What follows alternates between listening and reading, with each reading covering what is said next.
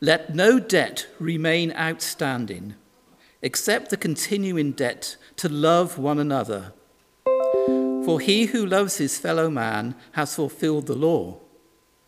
The commandments do not commit adultery, do not murder, do not steal, do not covet, and whatever other commandment there may be are summed up in this one rule love your neighbour as yourself.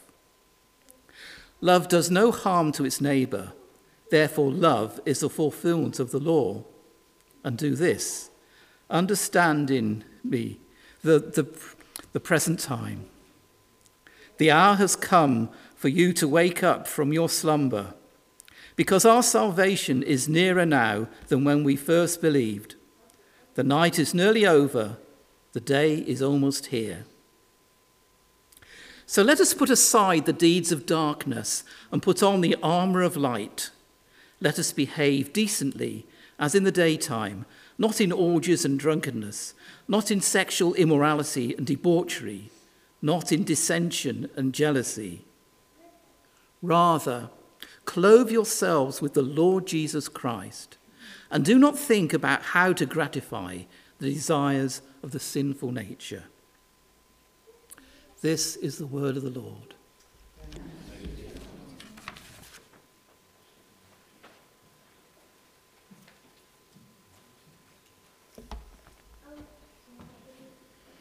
Thank you, Derek. Good morning, all. Morning, morning. Good to be here. Let's pray. Jesus, Jesus.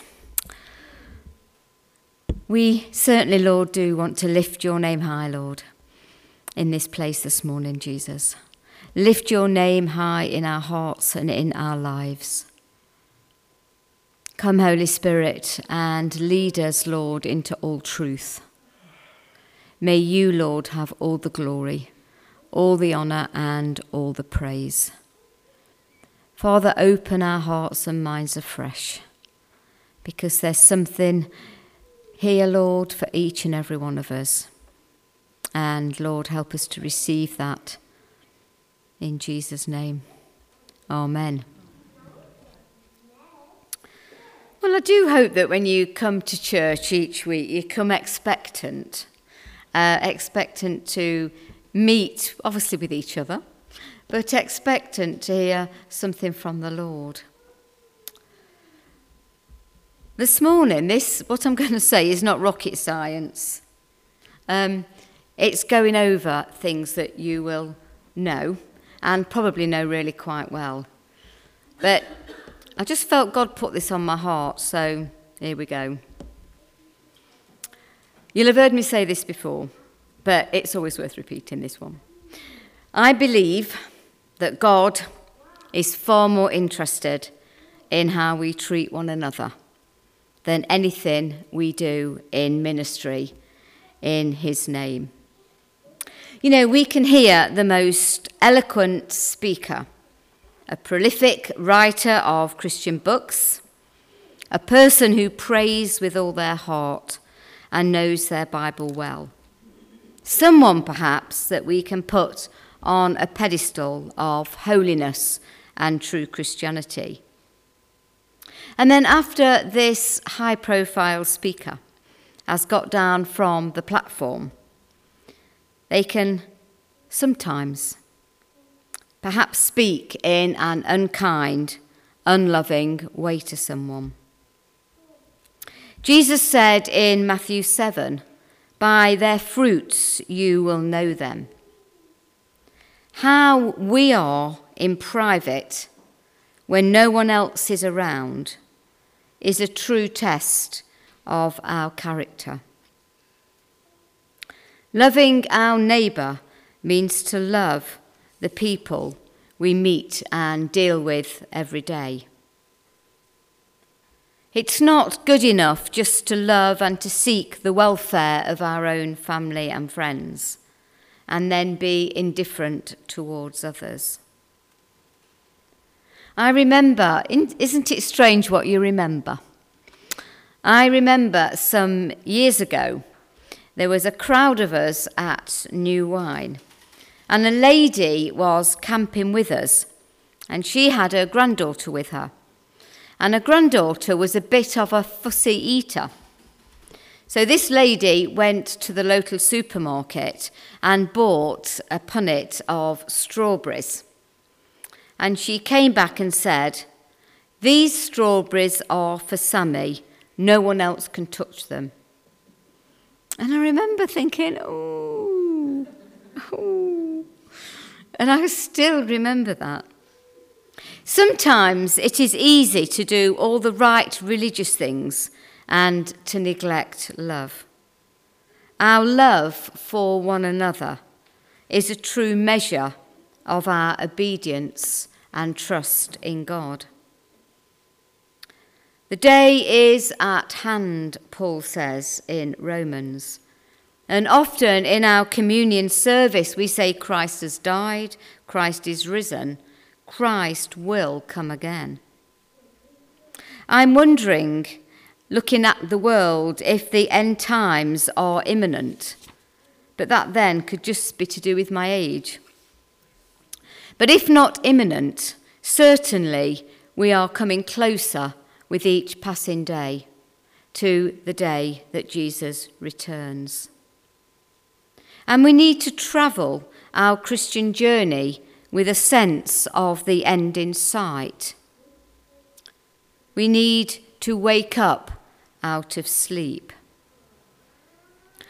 Um, a young Christian lady that I know, only in her 30s, said, I think about heaven every day.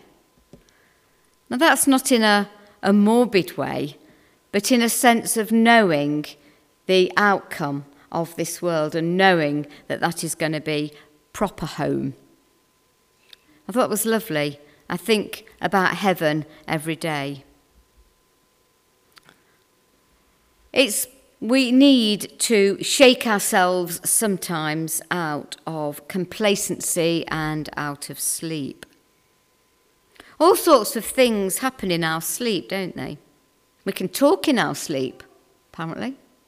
We can sleepwalk, walk in our sleep. And of course, we all know that we think in our sleep because we dream. God can and does talk to us in our sleep. I know people that have had what they would call God dreams. Dreams that are more real than reality.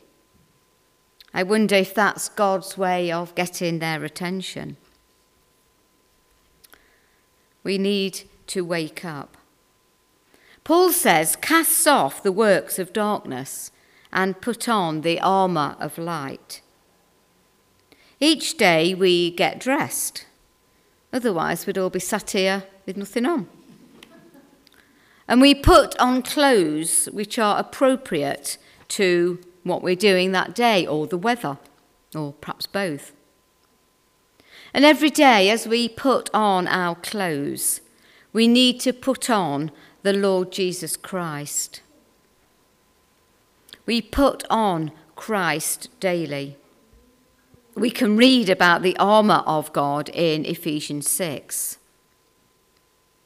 This passage in Romans is practical advice on how we can live the Christian life. But we know that we cannot ever do this in our own strength. We live this life of love when we are empowered by the Holy Spirit. It's the indwelling of the Holy Spirit that enables us to conquer our worldly flesh. And make no mistake, our worldly flesh is constantly in battle with God's Spirit. The Holy Spirit is our living teacher. He enables us to understand and apply God's word when we read it. And sometimes I think we need a reintroduction to the Holy Spirit, a refocus on what the Holy Spirit is and does. The scriptures reveal three basic truths about the Holy Spirit. And when we learn these, we will not only be led into all truth, as Jesus said in John 16, but we will be able to introduce others to Jesus. The Holy Spirit is all powerful. We see the effects of that power, the presence of the Spirit at the very moment of creation in Genesis 1. The Spirit of God was hovering over the waters. And the Holy Spirit drew life out of the chaotic earth and produced light and order. And that same Holy Spirit lives within us and can bring light and order out of our sometimes chaotic lives. I think that's amazing. The Holy Spirit is all wise. 1 Corinthians chapter 2 tells us he knows the deep things of God. The Holy Spirit's knowledge of God includes all the divine truth. The first requirement of a good teacher is that they know their subject, that they are teaching. And the Holy Spirit opens our understanding to the meaning of the scriptures and shows us how to apply them to our everyday living. You know, we constantly, don't we, have to be open minded and teachable. There are always things to learn. It doesn't matter what age you get to in this world, there is always more to learn and be opened up in our hearts and minds and thinking by the Holy Spirit. The Holy Spirit possesses emotion along with intellect because Paul warns us not to grieve the Holy Spirit in Ephesians 4. A person may have the ability, must have the ability to love before love can be grieved. You know, the Holy Spirit loves every believer, and there is no favoritism in the kingdom. The Holy Spirit indwells us, and He grieves when we fail to respond to His teaching and His guidance. The Holy Spirit is everywhere. We just need to read Psalm 139. And because the Holy Spirit is everywhere, God's children are constantly within the caring, loving circle of God's concern. Think of yourself in a circle. You are protected, known, called, loved. You can go outside of that circle and God goes with you, but there is always a place to come back in with the Holy Spirit. That's the, the key to get back in.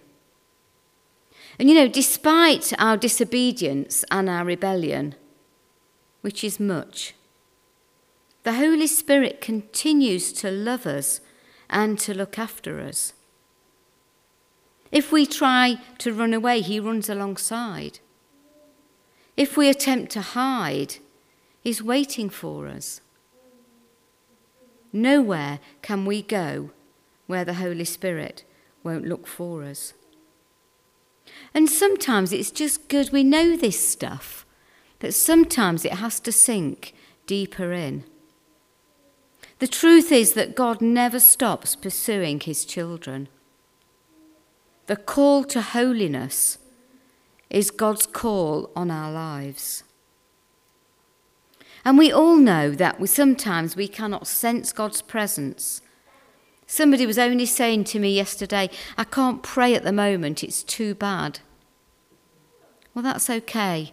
That's why we're here for one another. We leave the praying to others. And sometimes we can't sense God's presence in our lives because of the darkness of sin, worry, anxiety, sorrows, and suffering. But it's those times, those tests of faith, that we need to remember that God's got this. God has got your life in His hands. Nothing is going to happen to you that's a surprise to God or random, however, we don't understand. Because God is more keen to meet with us than we are ever to meet with Him. God loves us more than we'll ever know how to love in, in that capacity anybody else.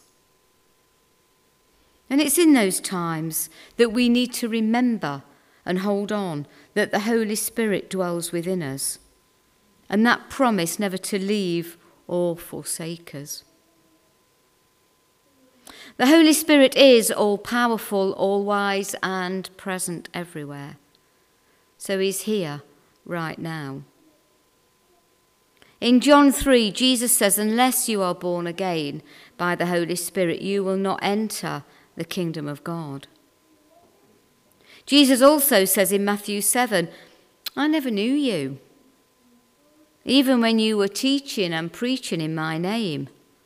Wow, that's harsh.